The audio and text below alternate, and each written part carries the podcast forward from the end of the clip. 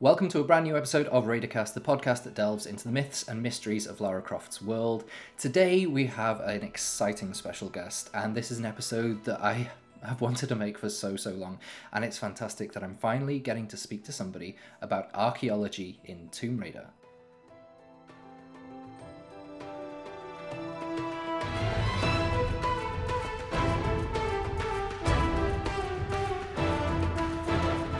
Today's special guest is Dr. Christopher Lohman. Welcome. Thank you so much. I'm really excited to be here. I've enjoyed your channel very much. That's very kind of you to say. Welcome to the podcast. So, would you please like to begin by telling us about your Raider journey? How did you get into Tomb Raider? So, I'm a, an archaeologist now, partly because of Tomb Raider introducing me to the concept that the past wasn't just about discovering dinosaurs, although, of course, those are in Tomb Raider too, but uh, rather about figuring out more about how people lived in the past. Uh, I've been an active Tomb Raider player and level builder since 1999 when my family got a brand new first generation iMac it came with a demo CD, and uh, Aspyr, the Mac developer or the uh, converter for the early Tomb Raider games, had just released Tomb Raider 3.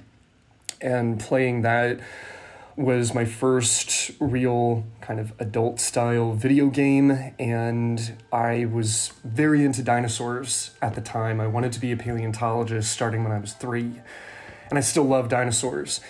But I had begun to think that because I also liked history, was there a way to do paleontology, but for history? And I had begun reading National Geographic and getting interested in archaeology.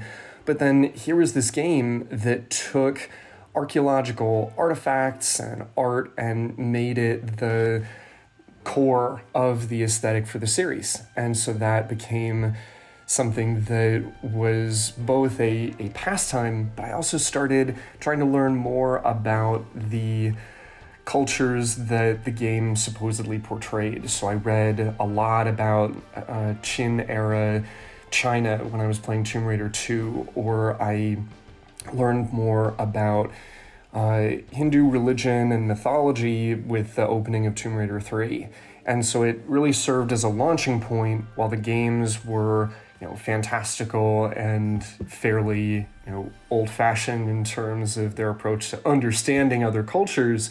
At the same time, it served as kind of the the key to learning much more.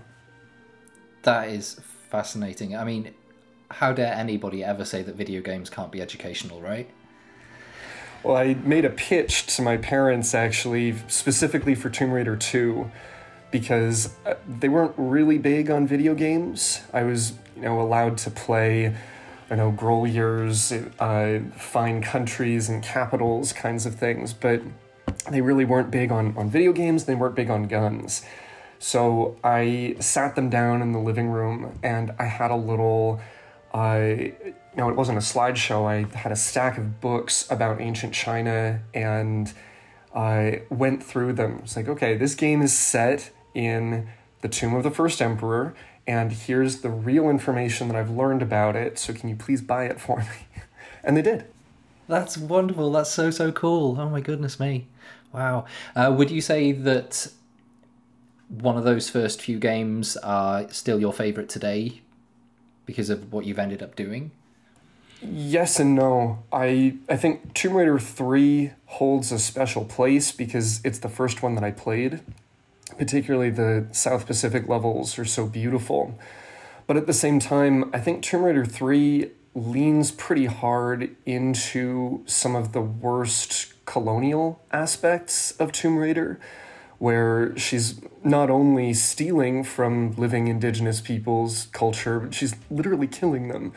And I think that that's the, the part of the game that has ended up aging most poorly when you have a, a British aristocrat going around the world, taking what she wants. She really becomes an anti hero. And I think that that's an interesting character, but at the same time, as fun as the game is, I, I think it's the most problematic.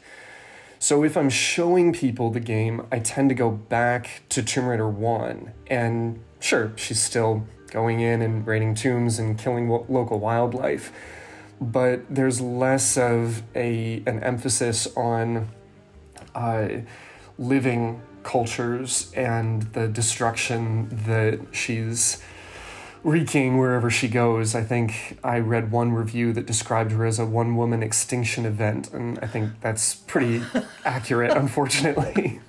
Oh, wow. That's incredible. That's such a good description. Wow. Yeah, she's not a great person. I can tell this is going to be a very interesting, quite a unique episode of Raidercast. So, shall we dive into some of the games? And I think a good starting point would be to talk a little bit about some of the real life archaeological inspirations that have maybe popped up in some of the games.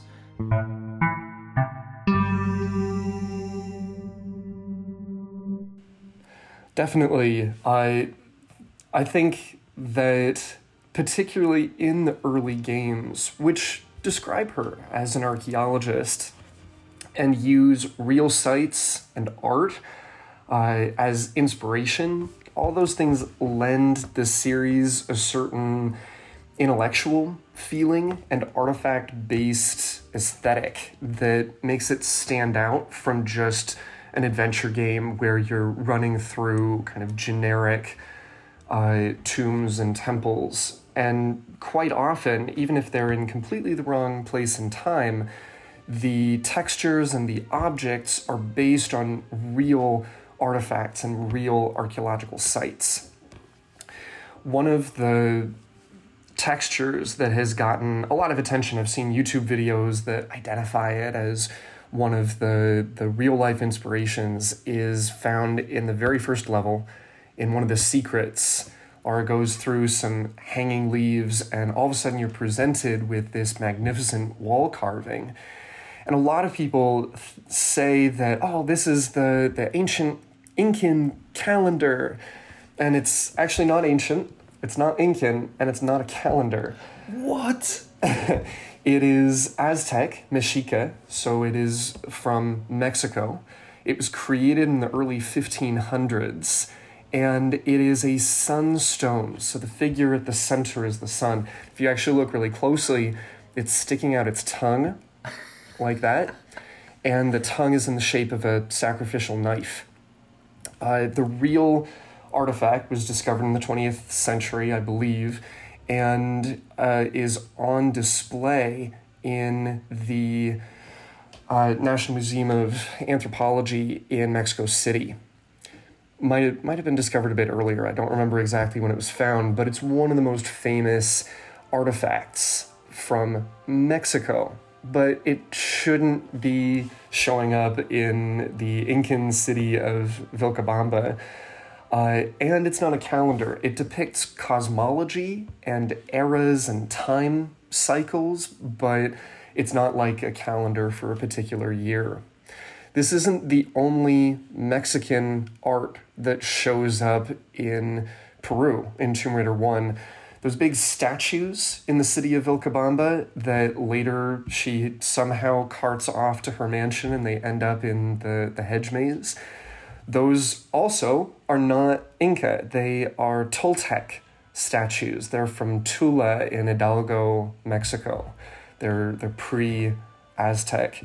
Also in the city of Vilcabamba, in one of the secret areas, there are some turquoise snakes or comes up from the, the very first swimming section of the game, and you see a little row of gigantic turquoise snakes.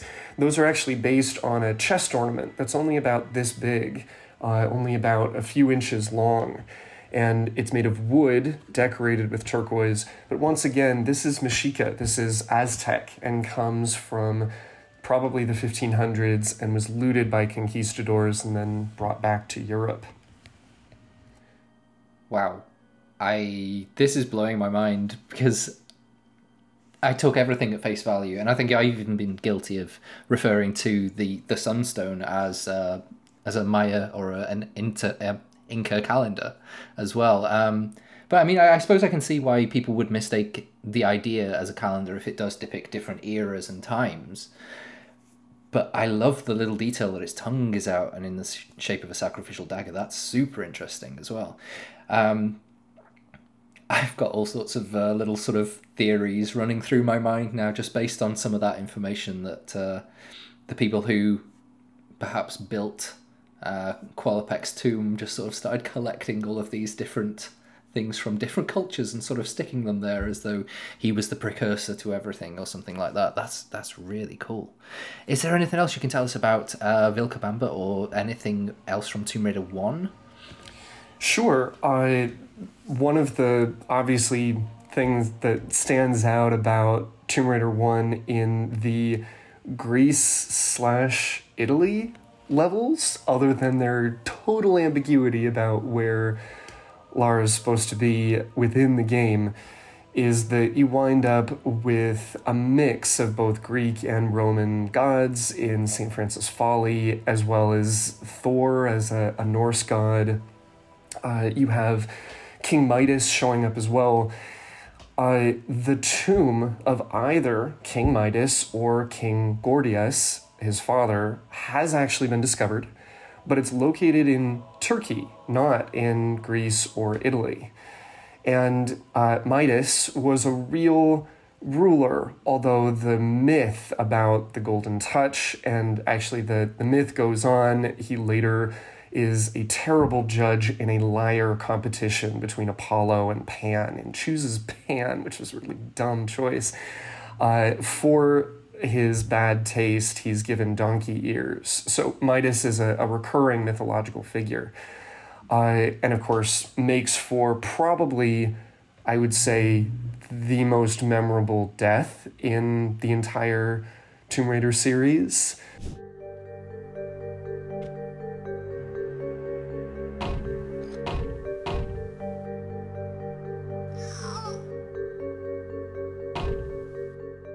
Can't think of a better one. I, I mean, getting eaten by a T Rex is pretty good too. But I, the real tomb has actually been the source for a modern beer. One of the artifacts discovered in the tomb was a uh, a serving vessel that has residue of some of the beer that was drunk at Midas or Gordius's funeral feast.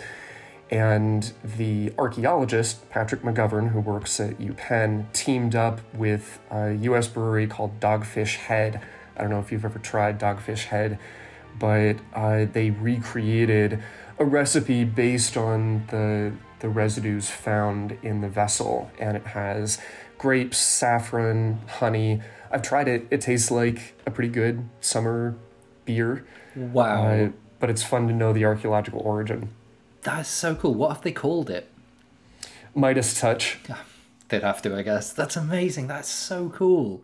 Wow, it's like they've resurrected an ancient drink based on it. Actually, there was something actually quite recently as well that I saw that uh, scientists have managed to piece together what they believe Cleopatra's perfume smelt like based on a very similar thing. I think residue within jars from, I'm not sure where, I guess somewhere in either Egypt or Greece. But yeah, that was quite recent. That's really interesting. Residue analysis is a really exciting part of archaeology because we can learn not just about what people were drinking and eating or wearing, but also things like medicines. And uh, one of the things that I think is most fascinating about residue analysis is when it makes it clear that something was reused.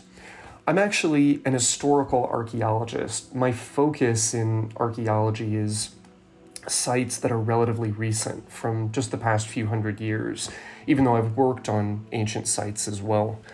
And one of the, the sites that was local to where I grew up in California was a Chinatown in the 1800s in the city of San Jose. And one of the artifacts there, a beer bottle, once it was put through residue analysis, was discovered to have contained oil, probably cooking fat. And one of the things that I talk about frequently with my students is that artifacts usually don't have just one meaning. They were used and reused and probably had multiple meanings at any point in their life. Wow. this is just like I'm getting like goosebumps from some of this. This is so exciting.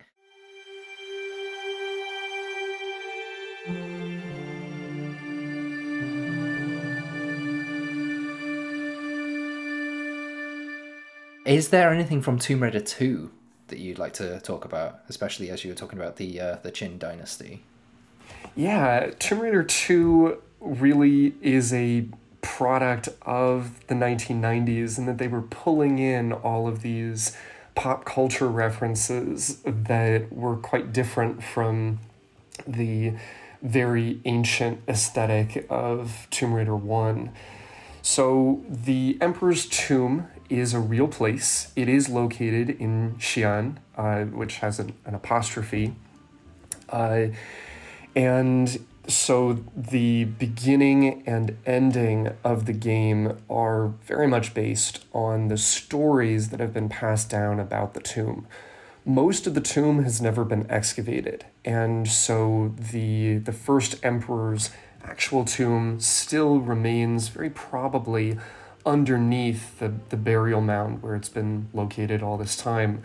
But some of the neighboring parts of the tomb complex have been excavated, sometimes accidentally. Probably the most famous example of artifacts recovered from the tomb area are the terracotta warriors. And they make a very brief appearance in the game in the Temple of Xi'an. And then you kind of get them. I think it would have been really cool if the warriors in Floating Islands had been terracotta rather than jade. But the idea that these statues come to life is partly based on the real archaeology of the, the figures, in that each one is individual. Each one has unique facial features. And I, there, there are no two that are exactly alike. Some people think that they actually represent portraits of real people, but that's hard to say for sure. What I think is more, not necessarily likely, but a, an equally interesting point of view about the statues is that even if they aren't specific people in features, it probably took many, many people to create them. And so what you see are the products of many individuals' hands.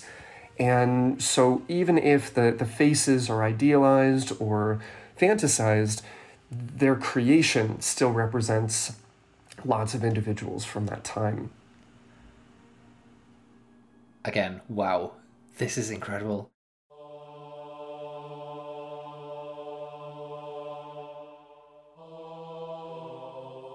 What sort of thing do you think that Core might have taken maybe from, as you say, maybe local myths about the the tomb of the, the dragon emperor uh, in terms of things like booby traps? Is that a thing? I have never encountered a real life booby trap. The idea that tombs are cursed does have some merit in terms of, of tomb curse inscriptions on tombs around the world. There really are tomb curses, for example, in Egypt, where people who are disturbing the tomb, if you read the uh, read the script around the doorway, sometimes it, it will say that bad things will happen if, if you go in there. But the the idea of curses and, and booby traps is really the product of 19th and 20th century fantasy and Orientalism, the idea of the other being mysterious and guarded and something worth taking and breaking into. In terms of the the emperor's tomb itself, there are stories about the tomb being a recreation of the emperor's kingdom. The first emperor of China was tremendously influential, and uh, his rule was when some of the standards of Chinese imperial coinage and roadways were established that then continued to be used all until the, the early 20th century. So when coins with the, the hole in the middle can be dated back to about that time. So it's tremendously influential. And the emperor himself thought that he would live forever. There is no story that I know of about a dagger that you can plunge into your heart that will turn you into a dragon. Sorry, that's that is that is a myth. Ooh. And Chinese dragons are actually associated with water, not with fire. So the whole epic sequence at the end where the dragon is breathing fire is kind of an amalgamation of a Chinese dragon shape with Western dragon ideas. Uh, but the emperor really was after a key to immortality. And he appears to have relied partly on the consumption of mercury, I believe, to try to achieve that. I learned that while I was working at the Asian Art Museum in San Francisco when they had the terracotta warriors on exhibit there for a while in um, in 2013. So I got to see some of the, the warriors close up and learn more about their history. I, of course, drinking mercury is actually not the key to immortality. In fact, it, it will kill you. And so I, it, it had the opposite effect. but some people uh, believe that in this recreation of the emperor's kingdom in the tomb, that there were rivers made of mercury. And some of the tests that have been done on the earth around the tomb have shown very high mercury levels. So it's possible that there's some truth to that. That's super cool as well. That's really cool. Within the game, you have obviously those rooms that are full of bubbling liquid. And I've seen a lot of people say that that's lava. I always, throughout the game, you had like green stuff on the oil rig and you had the red stuff in the Temple of Xi'an as well. And I always thought it was acid. Personally, I always thought it was acid. I did. I must confess that I uh, I was angling for you to go towards the Mercury route with this because uh, I had read in the past some connection between the Temple of Xi'an and the the real life, um, well, potential for Mercury, and it did make me wonder if Core also read about this and uh, thought, oh, we'll put some traps full of Mercury in, and whereas in real life Mercury isn't that color but when it's in those old thermometers, it's bright red. So I wonder if that's something that they sort of joined the dots with. That's really interesting. That's very cool.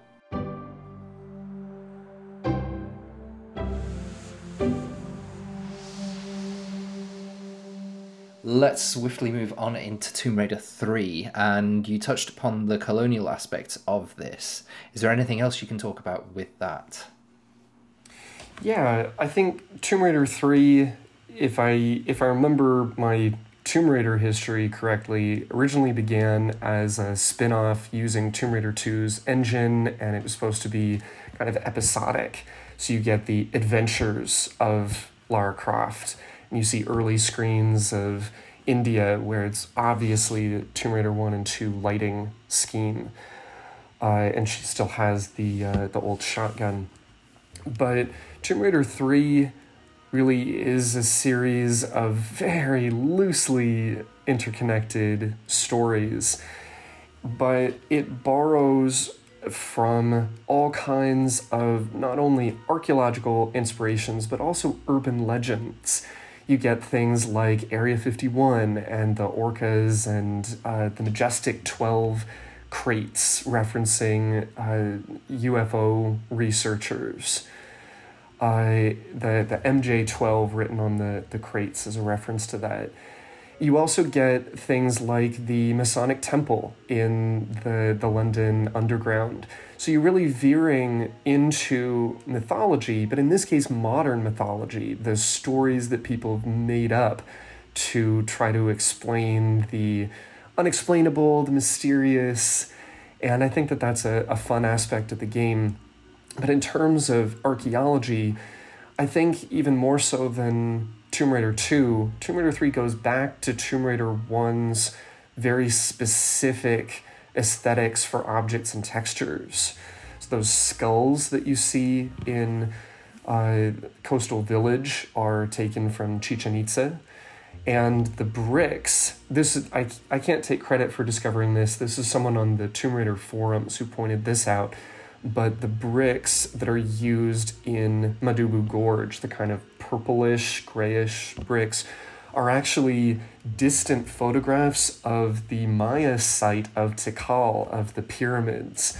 Those pyramids have been used in pop culture before. They are also the stand ins for the Massassi temples in uh, Star Wars. Oh, so in the, the Yavin 4 yeah. sequence on Star Wars, those are the same temples. So photos of those have been used as the, the textures for South Pacific because stone architecture doesn't look like that on Pacific Islands. It tends to be much lower to the ground and uh, really you know not the kind of monumental scale that the game portrays. You also have Papua New Guinea wood carvings, the the red wood and uh, yellow and black carvings that show up in the Temple of Puna, and then all kinds of things mixed together in India. The elephant reliefs that are repeated over and over and over again on the wall actually come from the, the elephant terrace in Angkor Thom in Cambodia. So the, the origin of some of the textures that are used in Tomb Raider 4 and in Angkor Wat as well.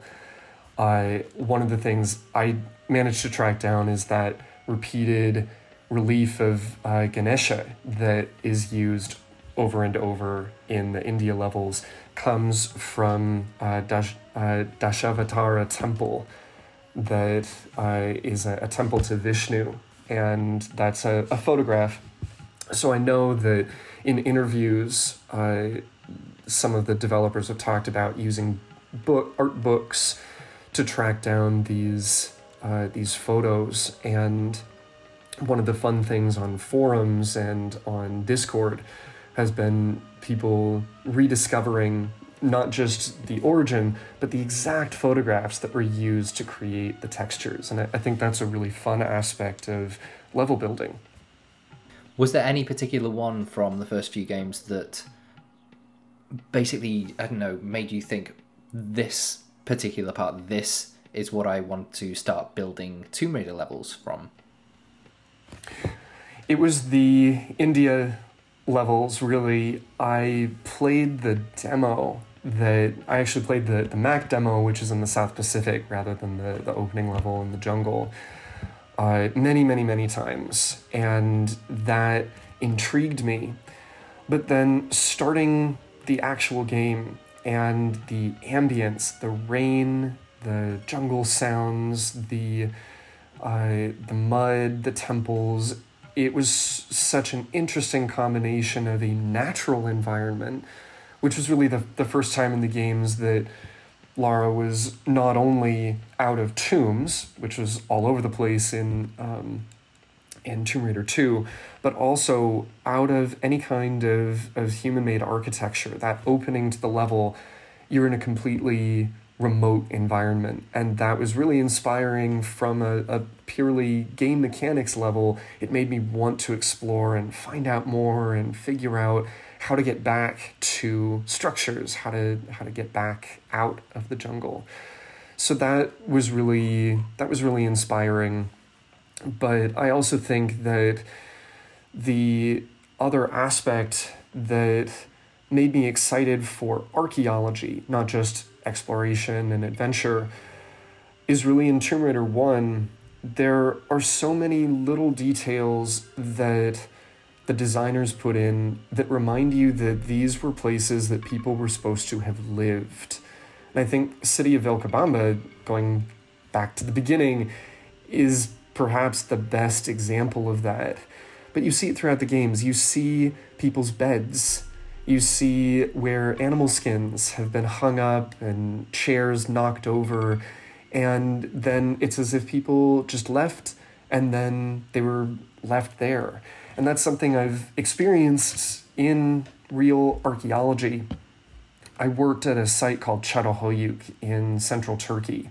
It's a, a, a Neolithic site from about 9,000 years ago, and it's called a proto city It was one of the first places where large numbers of people were living in a human built environment. And when I was working there, we were excavating, we set up uh, excavation units and carefully digging through with trowels like the one that I'm holding now. They're like flat uh, blades rather than shovels because they're designed to uh, very carefully scrape away the layers of soil. But while I was working there, I was scraping one of these soil layers, and all of a sudden, the kind of light red soil got swept aside, and there was a dark black layer.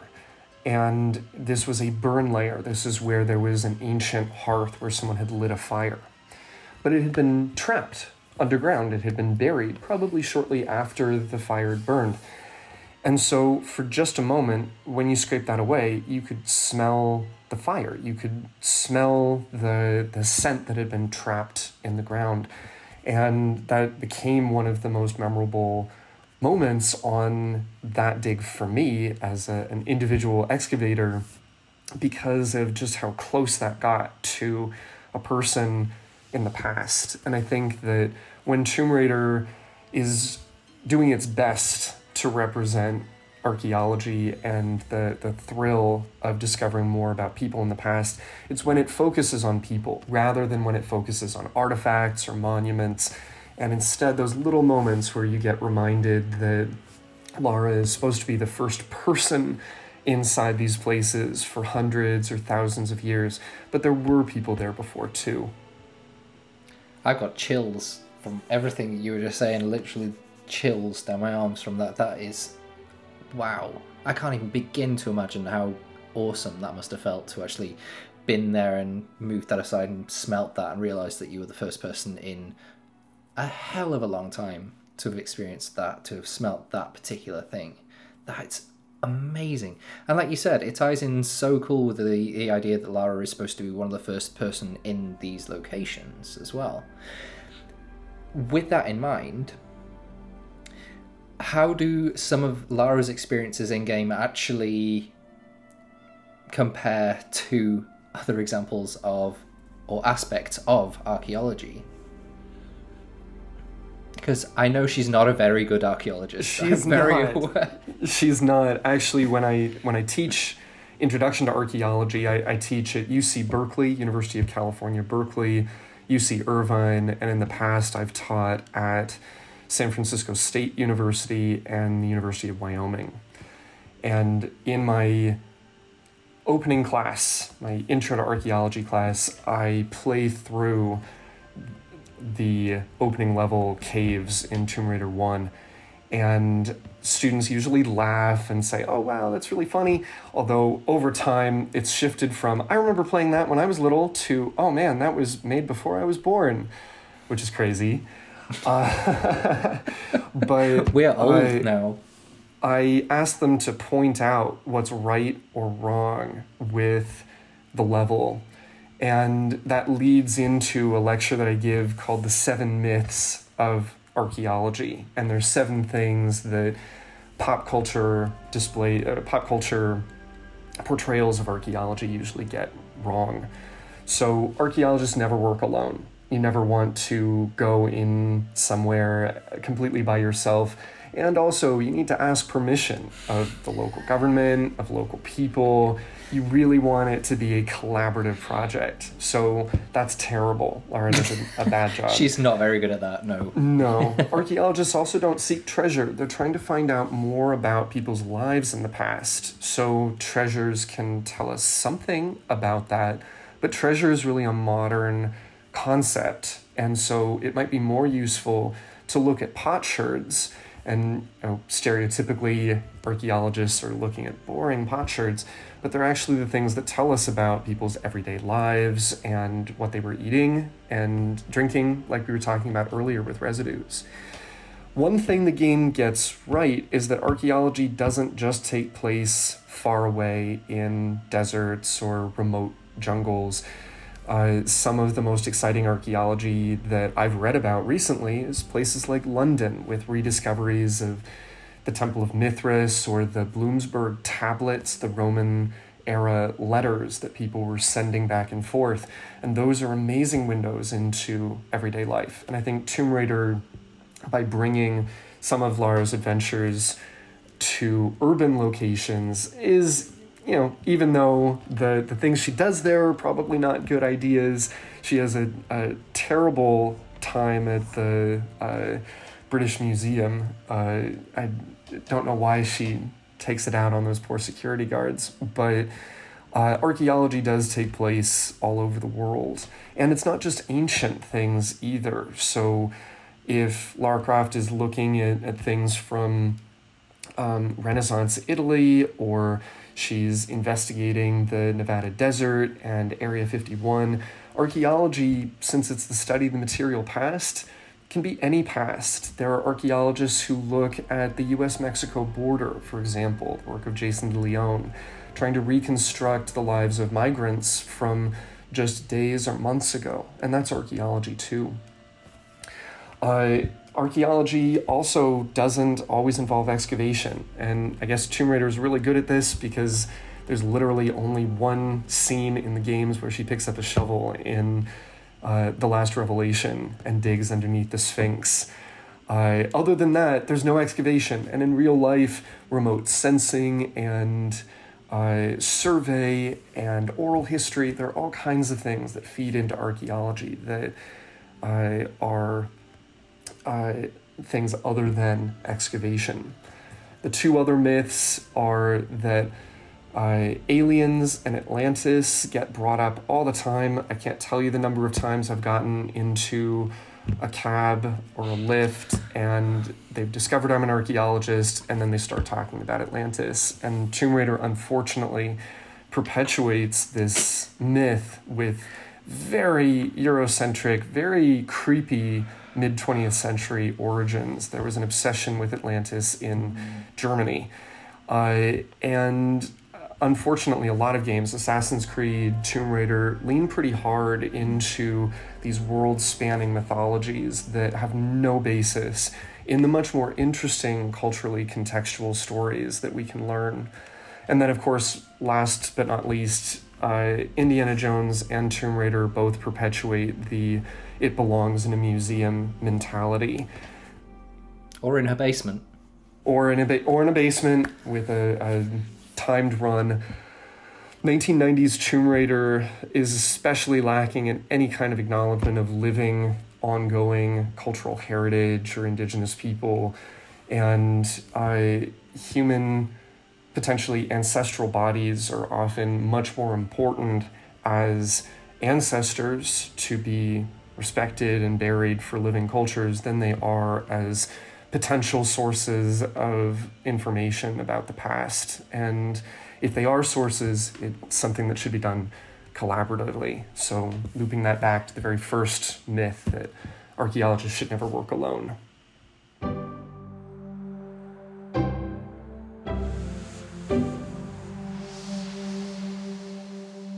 Let's talk a little bit about the levels that you're building. What are you building at the moment?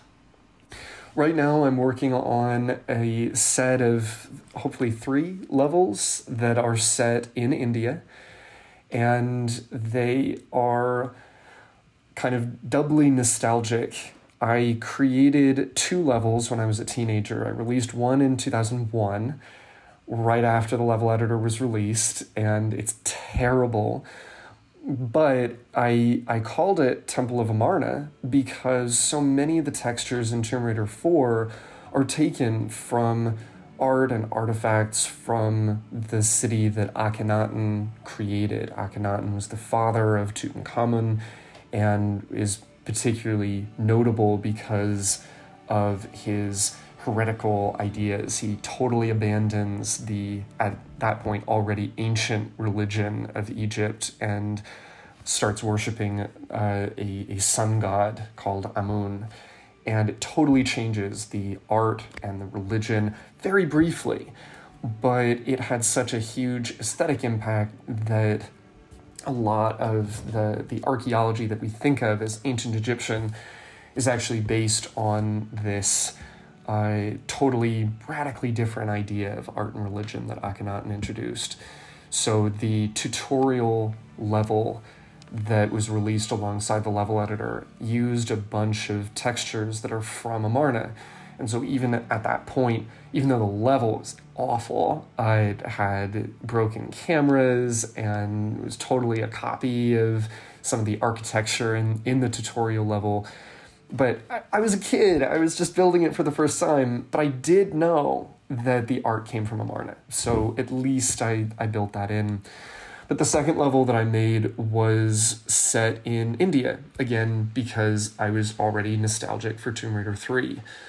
So the idea behind the level that I'm working on now is I'm using um, the the program Tomb Editor, which is the fan created resurrection of the level editor, which is an amazing aspect of the level building community right now. There are some incredible programmers who have been involved in updating the programs and creating things far beyond the capability of the original editor and there's more more to come soon. Uh, it's it's a really exciting time to be involved in level editing, uh, and that that could you could assemble an amazing panel of, of people to talk about it, but uh, the level that I'm working on starts off in the same setting as the level that I made when I was a kid, but then it branches off almost immediately, and it's kind of a what if you know, this tree weren't there, and instead you could go into this part of the level that was just set decoration in the past.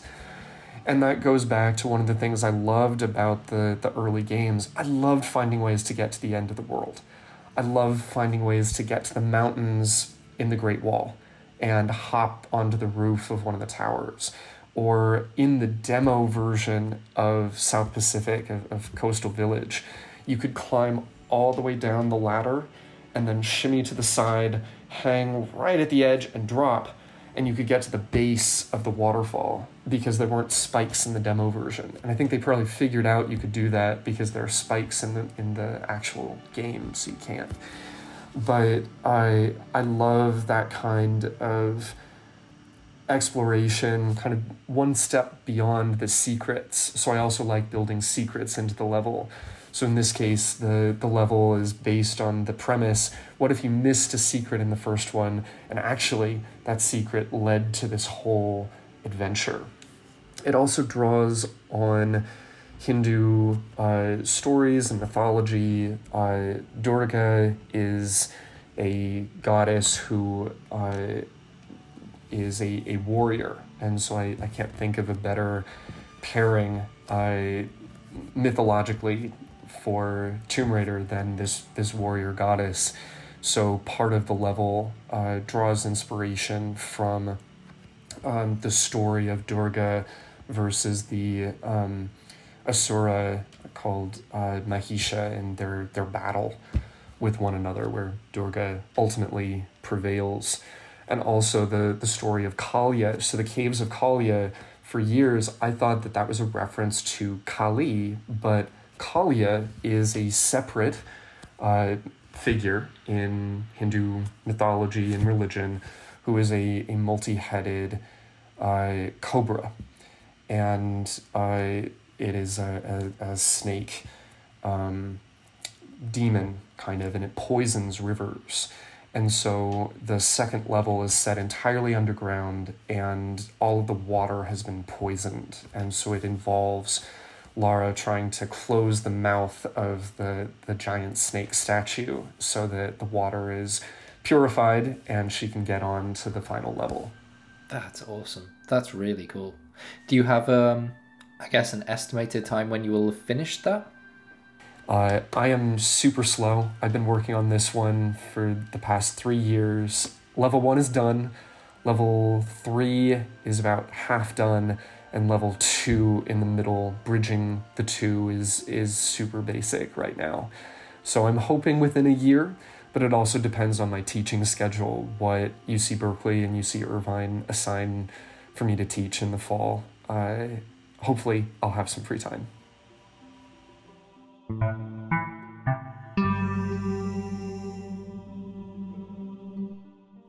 So we'll wrap things up today uh, at that little point, and I am fascinated by so much stuff that you've just said and would love to invite you back for another episode to talk more about Tomb Raider 4, 5, and 6 and other things to do with Tomb Raider and archaeology if you'd like to come back. I would love to. This has been a pleasure. This has been fantastic to have you. Where can people find you online to talk to you more about this subject? Sure. So I I should be listed on the lecturer faculty pages for San Francisco State, UC Berkeley, and UC Irvine. I I'm happy to happy to chat with you more. My email is uh, uh, C Lowman, L O W M A N, at berkeley.edu. And so if you want to chat more about archaeology, then uh, feel free to get in touch. Wonderful. Thank you so much, Chris. This has been an absolute pleasure, and I look forward to speaking to you again in the future. Looking forward to it as well. Thank you.